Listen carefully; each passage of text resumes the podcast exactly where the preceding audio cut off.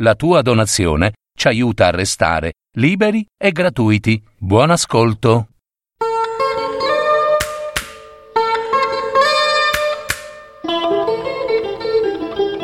Racconti d'Africa. Fiabe, favole e leggende. Adattamento e messa in voce di Gaetano Marino.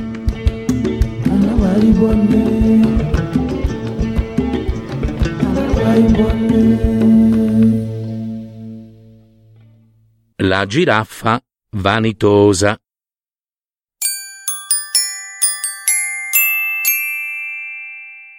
Ai limiti di una grande foresta, in Africa, viveva tra gli altri animali una giraffa bellissima, agile e snella, più alta di qualunque altra.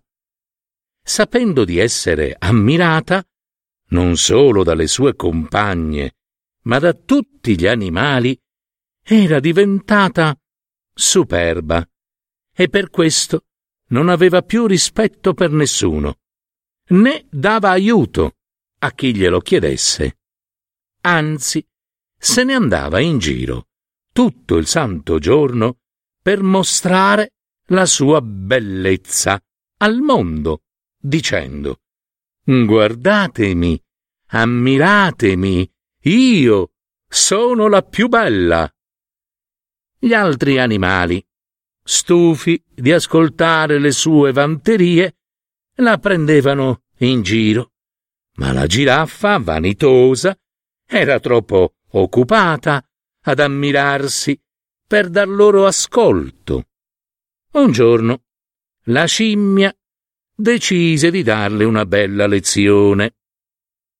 Si mise a blandirla con parole che accarezzavano le orecchie della giraffa. Ma, ma come sei bella! Ma come sei alta! La tua testa arriva quasi sino al cielo, dove nessun altro animale può giungere. E così dicendo, la condusse verso la palma della foresta.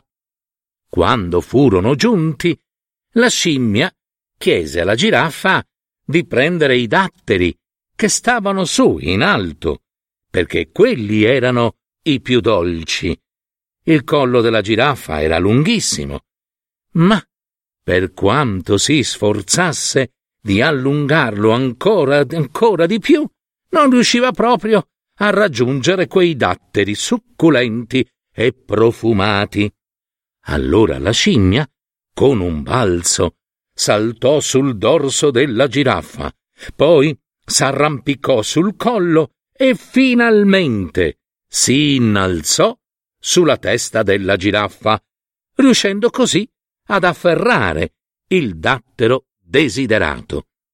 Una volta tornata a terra, la scimmia si voltò verso la giraffa e le disse Eh, vedi, cara mia giraffa, tu sei la più alta, ma sei anche la più bella, certo, però senza il mio aiuto non avresti preso i datteri migliori e più buoni. Ecco, non puoi vivere senza amici, cara giraffa amica, non puoi fare a meno degli altri animali. La giraffa imparò la lezione e da quel giorno cominciò ad ammirare e a collaborare con gli altri animali e, soprattutto, a rispettarli.